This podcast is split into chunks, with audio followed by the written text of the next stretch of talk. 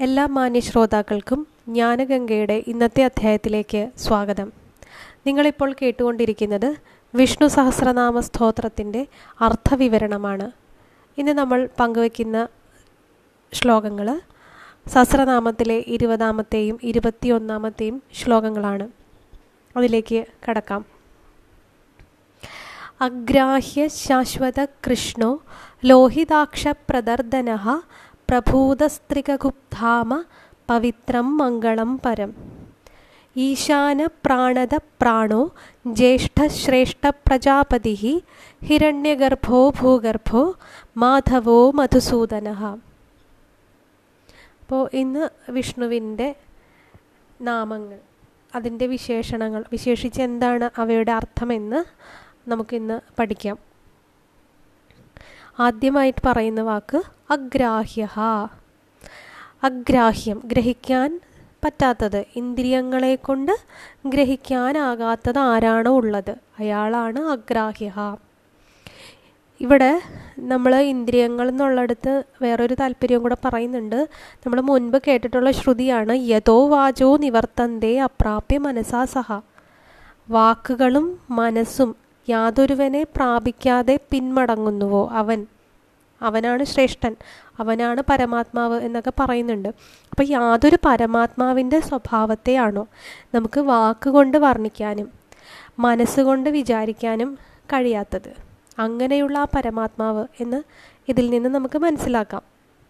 അപ്പോൾ ഇവിടെ ഉപയോഗിച്ചിരിക്കുന്ന യഥോ വാചോ നിവർത്തന്തേ എന്നുള്ള ശ്രുതിയിലെ വാചഹ എന്ന പദം അത് മറ്റിന്ദ്രിയങ്ങളുടെ ഉപലക്ഷണമായിട്ടാണ് പറയുന്നത്. അപ്പോൾ കണ്ണുകൊണ്ട് കാണാനോ ചെവി കൊണ്ടോ കേൾക്കാനോ കഴിയാത്തത്. അതാണ് മറ്റ് ഇന്ദ്രിയങ്ങളെ എന്നുള്ള രീതിയിൽ സൂചിപ്പിച്ചത്. അപ്പോൾ ഇതിനെ നമ്മൾ അണ്ടർസ്റ്റുഡ് ആണ്. നമ്മളത് മനസ്സിലാക്കിയെടുക്കുക വേണം. അപ്പോൾ അങ്ങനെയുള്ള ആരാണോ? ആ പരമാത്മാവിനെയാണ് അഗ്രാഹ്യ എന്ന് പറയുന്നത്. അതായത് ഇന്ദ്രിയങ്ങളെ കൊണ്ട് ഗ്രഹിക്കാൻ സാധിക്കാത്തവൻ. ഇതിനെല്ലാം അപ്പുറത്ത് നിൽക്കുന്ന പരമാത്മാവ്.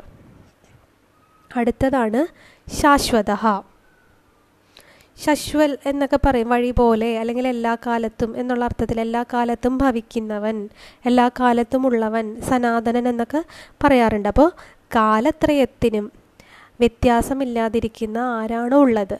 അയാളെയാണ് ശാശ്വത എന്ന് പറയുന്നത്. അതിന് പ്രമാണമായിട്ട് പറയുന്ന ശ്രുതിയാണ് ശാശ്വതം ശിവമച്യുതം. അടുത്ത പദമാണ് കൃഷ്ണ സാധാരണ നമ്മൾ കൃഷ്ണ എന്ന് പറയുന്നത് കറുത്ത നിറത്തോടു കൂടിയവൻ എന്നുള്ള അർത്ഥത്തിലാണ്. കൃഷിർ ഭൂവാചക ശബ്ദോണശ്ച നിർവൃതി വാചക തയോരൈക്യം പരബ്രഹ്മ കൃഷ്ണ ഇത്യഭിധീയതേ. അതായത് കൃഷ് ധാതു. അത് ധാതുക്കൾ നമ്മൾ സംസ്കൃതത്തിൽ ഒരു വാക്കെടുത്തു കഴിഞ്ഞാൽ അവിടെ അതിന്റെ ധാതുക്കൾ എന്നൊക്കെ പറഞ്ഞ് നമ്മൾ കേട്ടിട്ടുണ്ട് പഠിച്ചിട്ടുണ്ട്. അപ്പോൾ കൃഷ് ധാതു ഭൂസത്തായം ഉണ്ട് എന്ന അർത്ഥത്തെ കാണിക്കുന്നതാണ്. ഇവിടെ നഗാരമാണ് നിർവൃതി. അത് സുഖവാചകവുമാണ്. അപ്പോൾ ഇവ തമ്മിലുള്ള ഐക്യം അവയുടെ ഐക്യം അല്ലെങ്കിൽ സുഖമുണ്ട് എന്ന എന്നത് കൃഷ്ണ ശബ്ദത്തിന്റെ അർത്ഥം കൊണ്ട് കിട്ടുന്നു. അതായത് ഭക്തന്മാർക്ക് സുഖം നൽകുന്നവൻ എന്നുള്ള അർത്ഥം എടുത്താൽ മതി. കൂടാതെ നമുക്ക് വേറൊരു ഇത് കൂടെ നമുക്ക് പറയാം. മഹാഭാരതത്തിലെ ശാന്തി പർവത്തിൽ കുറച്ചുകൂടെ എളുപ്പത്തിൽ പറയുന്നതാണ് ശാന്തി പർവത്തിൽ ശ്രീകൃഷ്ണൻ അർജുനനോട് പറയുന്നുണ്ട്. കൃഷാമി പൃഥിവീം പാർത്ഥ ഭൂത്വ കാഷ്ണായസോ ഫലഹ കൃഷ്ണോ വർണശ്ച മേ യസ്മാത് തസ്മാത് കൃഷ്ണോഹം അർജുന. അതായത് ഭഗവാൻ അർജുനനോട് പറയാണ് അല്ലയോ അർജുന കാരിരുമ്പ് കൊണ്ടുള്ള കലപ്പയായിട്ട് ഞാൻ ഈ ഭൂമിയെ ഉഴുന്നതുകൊണ്ട് എന്റെ നിറം കറുപ്പായത് കൊണ്ടുമാണ് ഞാൻ കൃഷ്ണനാകുന്നത് എന്ന് ഭഗവാൻ തന്നെ പറയണം. അപ്പോൾ ഇവിടെ കൃഷ്ണൻ എന്ന് പറഞ്ഞു കഴിഞ്ഞാൽ കറുപ്പ് നിറം എന്നുള്ള അർത്ഥം തന്നെ. അപ്പോൾ ഇതിനെ പല രീതിയിൽ പറയുന്നതാണ് ഞാനിപ്പോൾ നിങ്ങളോട് പറഞ്ഞത്. അപ്പോൾ കൃഷ് എന്ന് പറഞ്ഞാൽ ഭവിക്കുക ന എന്നാൽ ആനന്ദം അപ്പോൾ ഈ രണ്ട് വാക്കുകളുടെ അർത്ഥം കൂടെ ചേരുമ്പോൾ കൃഷ്ണ ശബ്ദത്തിന് ആനന്ദത്തെ തരുന്നവൻ അല്ലെങ്കിൽ സച്ചിദാനന്ദ സ്വരൂപൻ എന്നുള്ള അർത്ഥം എടുക്കാം. അടുത്ത ശബ്ദമാണ് ലോഹിതാക്ഷ ലോഹിതം എന്നാൽ ചുവന്നതിനെയാണ് പറയുക. അക്ഷി എന്ന് പറഞ്ഞു കഴിഞ്ഞാൽ കണ്ണാണ്. അപ്പോൾ ലോഹിതാക്ഷൻ എന്ന് പറഞ്ഞാൽ ചുവന്ന കണ്ണുള്ളവൻ. അപ്പോൾ ചുവന്ന കണ്ണുകൾ സാധാരണ നമ്മൾ പറയുക സൗന്ദര്യത്തിന്റെയും ആരോഗ്യത്തിന്റെയും ഒക്കെ പ്രതീകമായിട്ടാണ് എന്ന്. അല്ലെങ്കിൽ ലക്ഷണമായിട്ടാണ് പറയുന്നത്. അപ്പോൾ അതേപോലെ സൗന്ദര്യവും ആരോഗ്യവും തികഞ്ഞവൻ എന്നുള്ള അർത്ഥത്തിലാണ് ലോഹിതാക്ഷഹ. ഇത് കൂടാതെ ധ്യാനാന്തരത്തിൽ രക്തവർണങ്ങളായ നേത്രങ്ങളുള്ളവൻ എന്നുള്ളൊരു വിശേഷണം കൂടെ നമ്മൾ കാണുന്നുണ്ട് ഭഗവാനെ പറ്റി. അത് ശ്രുതികളിൽ പറയുന്നത് സമാ റിഭോ ലോഹിതാക്ഷ എന്നുള്ള ശ്രുതികൾ കൊണ്ടാണ് അവിടെ പ്രമാണമായിരിക്കുന്നത്. പക്ഷെ നമ്മൾ എടുക്കുമ്പോൾ ഇവിടെ പ്രധാനമായ അർത്ഥം എന്ന് പറഞ്ഞാൽ ആരോഗ്യവും സൗന്ദര്യവും തികഞ്ഞ കണ്ണുകളോട് കൂടിയവൻ എന്നുള്ള അർത്ഥമാണ്. അടുത്ത ശബ്ദമാണ് പ്രദർദനഹ. തർദ്ദഹിംസായാം ഇതി ധാതുഹു. ഇത് ധാതു പറയുന്നതാണ്. പ്രളയകാലത്തിൽ രുദ്രരൂപേണ ഭൂതങ്ങളെ ഹിംസിക്കുന്നവൻ. കുറച്ചുകൂടെ എളുപ്പത്തിൽ പറഞ്ഞാൽ പ്രളയകാലത്തിൽ സമസ്ത ജീവരാശികളെയും ഹിംസിക്കുന്നവൻ അല്ലെങ്കിൽ പ്രദർദനം ചെയ്യുന്നവൻ ആരാണോ അവനാണ് പ്രദർദനഹ അടുത്ത പദമാണ് പ്രഭൂതഹ. പ്രഭൂതഹ എന്ന് പറയുന്നത് പ്രകർഷത്തോടെ ഭവിച്ചവൻ. അതായത് ജ്ഞാന ഐശ്വര്യാദി ഗുണങ്ങളെല്ലാം തികഞ്ഞവൻ എന്ന് പറയാം. ജ്ഞാനം ഐശ്വര്യം മുതലായ എല്ലാ ഗുണങ്ങളും സർവഗുണ സമ്പന്നൻ എന്ന് ചുരുക്കി പറയും. അതാണ് പ്രകർഷത്തോടെ ഭവിച്ചവനാണ് പ്രഭൂത ഇനി അടുത്ത പദമാണ് തൃകഗുപ്താമ ത്രി എന്നാൽ മൂന്നാണ്. കുഗുബിഹി എന്നാൽ ദിക്കിനെയാണ് പറയുന്നത്. ധാമം എന്നാൽ ഇരിപ്പിടം. അപ്പോൾ ത്രികഗുപ്താമ എന്ന് പറഞ്ഞാൽ മൂന്ന് ദിക്കുകളുടെയും ഇരിപ്പിടം അഥവാ മൂന്ന് ദിക്കുകളുടെയും ആശ്രയം എന്ന് പറയാം. ഈ മൂന്ന് ദിക്കുകൾ ഏതാണെന്ന് ചോദിച്ചാൽ മേൽ മേൽഭാഗം നടുവിലത്തെ ഭാഗം കീഴ്ഭാഗം. അപ്പോൾ മേൽഭാഗം നടുഭാഗം കീഴ്ഭാഗം. ഇങ്ങനെ മൂന്ന് ദിക്കുകളുടെയും ആശ്രയമായിട്ടുള്ളത് ആരാണോ? അയാളാണ് ത്രികഗുപ്താമഹ ത്രൈലോക്യ സ്ഥിതിക്ക് അടിസ്ഥാനമായിട്ടുള്ളവൻ എന്ന് നമുക്ക് വേണമെങ്കിൽ ചുരുക്കി പറയാം. അടുത്ത പദമാണ് പവിത്രം. അതിന്റെ അർത്ഥം സ്വയം പവിത്രനായ ഇരിക്കുന്നവൻ ആരാണോ അല്ലെങ്കിൽ പവിത്രമാക്കുന്നവൻ ആരാണോ അയാളാണ് ഇവിടെ പവിത്രം എന്ന വിശേഷണം കൊണ്ട് സൂചിപ്പിച്ചിരിക്കുന്നത്. അതായത് നമ്മൾ വേറെ ഒരു രീതിയിൽ പറയുകയാണെങ്കിൽ മന്ത്രാത്മന അല്ലെങ്കിൽ ദേവതാ സ്വരൂപം കൊണ്ട് ശുദ്ധിയെ ചെയ്യുന്നവൻ. അയാളാണ് പവിത്രം. അടുത്ത വാക്കാണ് മംഗളം പരം. മംഗളം പരം. പരം എന്ന് പറയുന്നത് ശ്രേഷ്ഠമായ എന്നുള്ള അർത്ഥത്തിലാണ് മംഗള. അപ്പം ശ്രേഷ്ഠമായ മംഗളസ്വരൂപം. ആർക്കും മംഗളത്തെ നൽകുന്നവൻ. അതാണ് മംഗളം പരം. ഉത്കൃഷ്ടമായ മംഗളം. ഇതിൽ ശ്രുതികൾ പറയുന്നുണ്ട് അശുഭാനി നിരാജഷ്ടേ തനോതി ശുഭസന്തതിം സ്മൃതി മാത്രേണ യത് പുംസാം ബ്രഹ്മതന്മംഗളം പരം. യാതൊരു ബ്രഹ്മമാണോ? കേവലം സ്മരണ കൊണ്ടു മാത്രം ജനങ്ങളുടെ അശുഭങ്ങളെ ഇല്ലാണ്ടാക്കുന്നത്. അതുമാത്രവുമല്ല ശുഭസമൂഹത്തെ ഉണ്ടാക്കി കൊടുക്കുന്നത്. ആ ബ്രഹ്മമാണ് മംഗളം അല്ലെങ്കിൽ കല്യാണ രൂപം. അപ്പോൾ സർവഭൂതങ്ങൾ ഭൂതങ്ങളെക്കാൾ ഉത്കർഷമുണ്ടെന്ന് കാണിക്കാൻ വേണ്ടിയിട്ടാണ് ഇവിടെ മംഗളം പരം. പരം എന്നുള്ള വിശേഷണം കൊടുത്തിരിക്കുന്നത്. എല്ലാത്തിനേക്കാളും ഉപരി നിൽക്കുന്നു. ഉപരി നിൽക്കുന്നവൻ എന്നൊരു വിശേഷണം കാണിക്കാൻ വേണ്ടി കൊടുത്തിരിക്കുന്നതാണ്. അപ്പോൾ ശ്രേഷ്ഠമായ മംഗളസ്വരൂപം. എല്ലാവർക്കും മംഗളരൂപം അല്ലെങ്കിൽ മംഗളത്തെ പ്രദാനം ചെയ്യുന്നവൻ ആരാണ്? ആ ഭഗവാൻ. ആ ഭഗവാനെയാണ് ഇവിടെ പറഞ്ഞിരിക്കുന്നത്. ഇനി ഇരുപത്തിയൊന്നാമത്തെ ശ്ലോകത്തിൽ വിശേഷണങ്ങൾ നോക്കാം. ഈശാനഹ.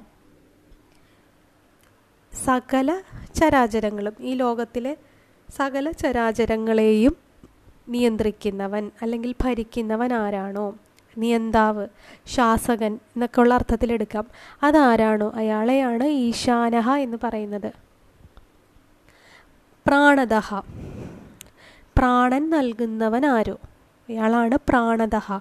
പ്രാണങ്ങളെ ചേഷ്ടിപ്പിക്കുന്നവൻ അല്ലെങ്കിൽ കാലസ്വരൂപേണ പ്രാണങ്ങളെ ഖണ്ഡിപ്പിക്കുന്നവൻ അല്ലെങ്കിൽ പ്രാണങ്ങളെ ശുദ്ധി വരുത്തുന്നവൻ അയാളാണ് പ്രാണത പ്രാണഹ പ്രാണനം അല്ലെങ്കിൽ ശ്വാസോച്ഛ്വാസം ചെയ്യുന്നത് കൊണ്ട് പ്രാണൻ എന്ന് പറയാം. അപ്പോൾ അത് സകല പ്രാണന്റെയും പ്രാണനായിട്ടിരിക്കുന്നത് എന്നുള്ള അർത്ഥത്തിലാണ് പ്രാണഹ എന്ന് പറയുന്നത്.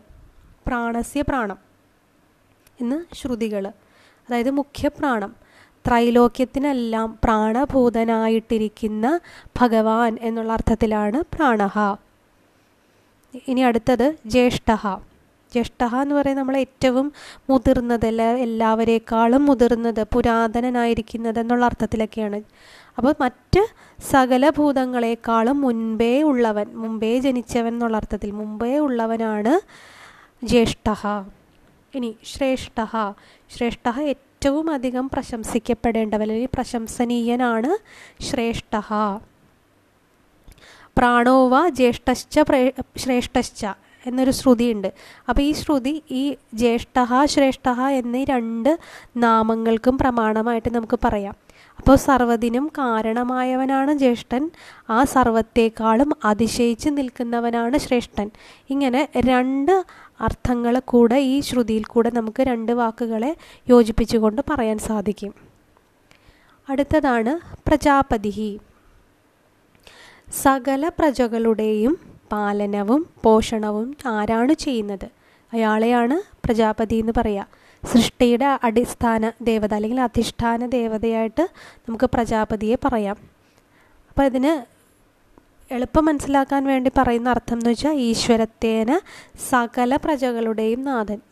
ഈശ്വരത്വേന സകല പ്രജകളെയും പരിപാലിക്കുന്നത് ആരാണോ? അയാളാണ് പ്രജാപതി. അടുത്തത് ഹിരണ്യഗർഭ ബ്രഹ്മാണ്ടത്തിന്റെ ഗർഭത്തിൽ സ്ഥിതി ചെയ്യുന്നവൻ എന്നാണ് ഇതിനർത്ഥം. സാധാരണ ബ്രഹ്മാവിനും ഈ പേര് പറയാറുണ്ട്. ഋഗ്വേദത്തിൽ ഹിരണ്യഗർഭ സമ സമവർത്തതാഗ്രേ എന്ന് പറയുന്നുണ്ട്. മുൻപ് ഹിരണ്യഗർഭൻ മാത്രമേ ഉണ്ടായിരുന്നുള്ളൂ എന്നാണ് പറഞ്ഞിരിക്കുന്നത് ഋഗ്വേദത്തിൽ അപ്പോൾ പിന്നീട് ഉണ്ടായ ഭൂതങ്ങളെല്ലാം എന്താണ് എല്ലാ ഭൂതങ്ങൾക്കും നാഥനായിട്ട് ആദ്യം തന്നെ ഉണ്ടായതാണ് ഹിരണ്യഗർഭൻ. അപ്പോൾ ബ്രഹ്മാണ്ടത്തിന്റെ ഗർഭത്തിൽ സ്ഥിതി ചെയ്യുന്നത് കൊണ്ടാണ് ഇങ്ങനെ പറയുന്നത്. അടുത്ത പദമാണ് ഭൂഗർഭ. ഭൂമി ഗർഭത്തിൽ അല്ലെങ്കിൽ അന്തർഭാഗത്തിലുള്ളവനാണ് ഭൂഗർഭ. ഭൂഗോളം ബ്രഹ്മാണ്ഡ സ്വരൂപിയായ ഭഗവാനിലാണ് അന്തർഭവിച്ചിരിക്കുന്നത്. അതുകൊണ്ടാണ് അദ്ദേഹത്തെ ഭൂഗർഭ എന്ന് വിശേഷിപ്പിക്കുന്നത്. ഇനി മാധവ. മായയുടെ അല്ലെങ്കിൽ ശ്രീ ഭഗവതിയുടെ ധവൻ. ധവൻ എന്ന് പറഞ്ഞാൽ ഭർത്താവ്. അതുകൊണ്ടാണ് മാധവ എന്ന് പറഞ്ഞിരിക്കുന്നത്. അപ്പോൾ മായയുടെ ധവൻ ലക്ഷ്മി ദേവിയുടെ ഭർത്താവ് ലക്ഷ്മിപതി എന്നാണ് അർത്ഥം. അതിന് ശ്രുതികളൊക്കെ പറയുന്നുണ്ട് അതുപോലെ തന്നെ മധുവിദ്യ കൊണ്ട് അറിയപ്പെടുന്നത് കൊണ്ടോ ശ്രീയുടെ ഭർത്താവ് ആകയാലോ മൗനം കൊണ്ടോ ധ്യാനം കൊണ്ടോ യോഗം കൊണ്ടോ ഇതെല്ലാം കൊണ്ട് മാധവൻ എന്ന നാമം ഉണ്ടായി എന്നാണ് മഹാഭാരതത്തിൽ തന്നെ പറയുന്നത്. അപ്പം അതുകൊണ്ട് തന്നെ മാധവഹ എന്ന് പറയുന്നത് നമുക്ക് ഭഗവാനെ വളരെയധികം വിശേഷണമായിട്ട് പറയും വളരെയധികം വിശേഷിപ്പിച്ച് പറഞ്ഞിരിക്കുന്നതാണ്. അപ്പോൾ ശ്രീയുടെ ഭർത്താവാണെന്ന് പറയാം അതുപോലെ തന്നെ മൗനം കൊണ്ടും ധ്യാനം കൊണ്ടും യോഗം കൊണ്ടും ഇതെല്ലാം ഉള്ളതുകൊണ്ടും മാധവൻ എന്നുള്ള പേര് കിട്ടിയിരിക്കുന്നു. ഇനി അടുത്തതാണ് മധുസൂദനഹ. മധു എന്നു പേരായ അസുരനെ കൊന്നതുകൊണ്ട് അതായത് വിഷ്ണുവിന്റെ കർണമലത്തിൽ നിന്നും മധു കൈടപൻ എന്ന രണ്ട് അസുരന്മാരുണ്ടായി. അവർ നാഭി ബ്രഹ്മാവിനെ കൊല്ലുവാൻ വേണ്ടിയിട്ട് തുനിഞ്ഞപ്പോൾ ബ്രഹ്മാവ് ഭയപ്പെട്ട് വിഷ്ണുവിനെ സ്തുതിച്ചു. ആ സമയത്ത് യോഗനിദ്രയിൽ നിന്നുണർന്ന ഭഗവാൻ ദുഷ്ടന്മാരായ മധുകടവന്മാരെ നിഗ്രഹിച്ചു എന്നാണ് പുരാണങ്ങളിലെല്ലാം പറയുന്ന കഥ. അപ്പോൾ അങ്ങനെ മധു എന്ന പേരായ അസുരനെ കൊന്നതുകൊണ്ടാണ് മധുസൂതനഹ എന്ന പേര്. അതായത് മധു എന്ന അസുരനെ സൂതനം അതായത് സംഹാരം ചെയ്തവൻ മധുസൂദനൻ എന്ന് പേര് വന്നു. അപ്പോൾ നമ്മൾ ഇന്ന് നോക്കിയത് സഹസ്രനാമത്തിലെ ഇരുപതും ഇരുപത്തൊന്നും ശ്ലോകങ്ങളിലെ ഭഗവാന്റെ നാമങ്ങളുടെ അർത്ഥവിവരണമാണ്. ഇന്നത്തെ അധ്യായം ഇവിടെ അവസാനിക്കുകയാണ്. അടുത്ത അധ്യായം നാളെ. എല്ലാവർക്കും ശുഭരാത്രി.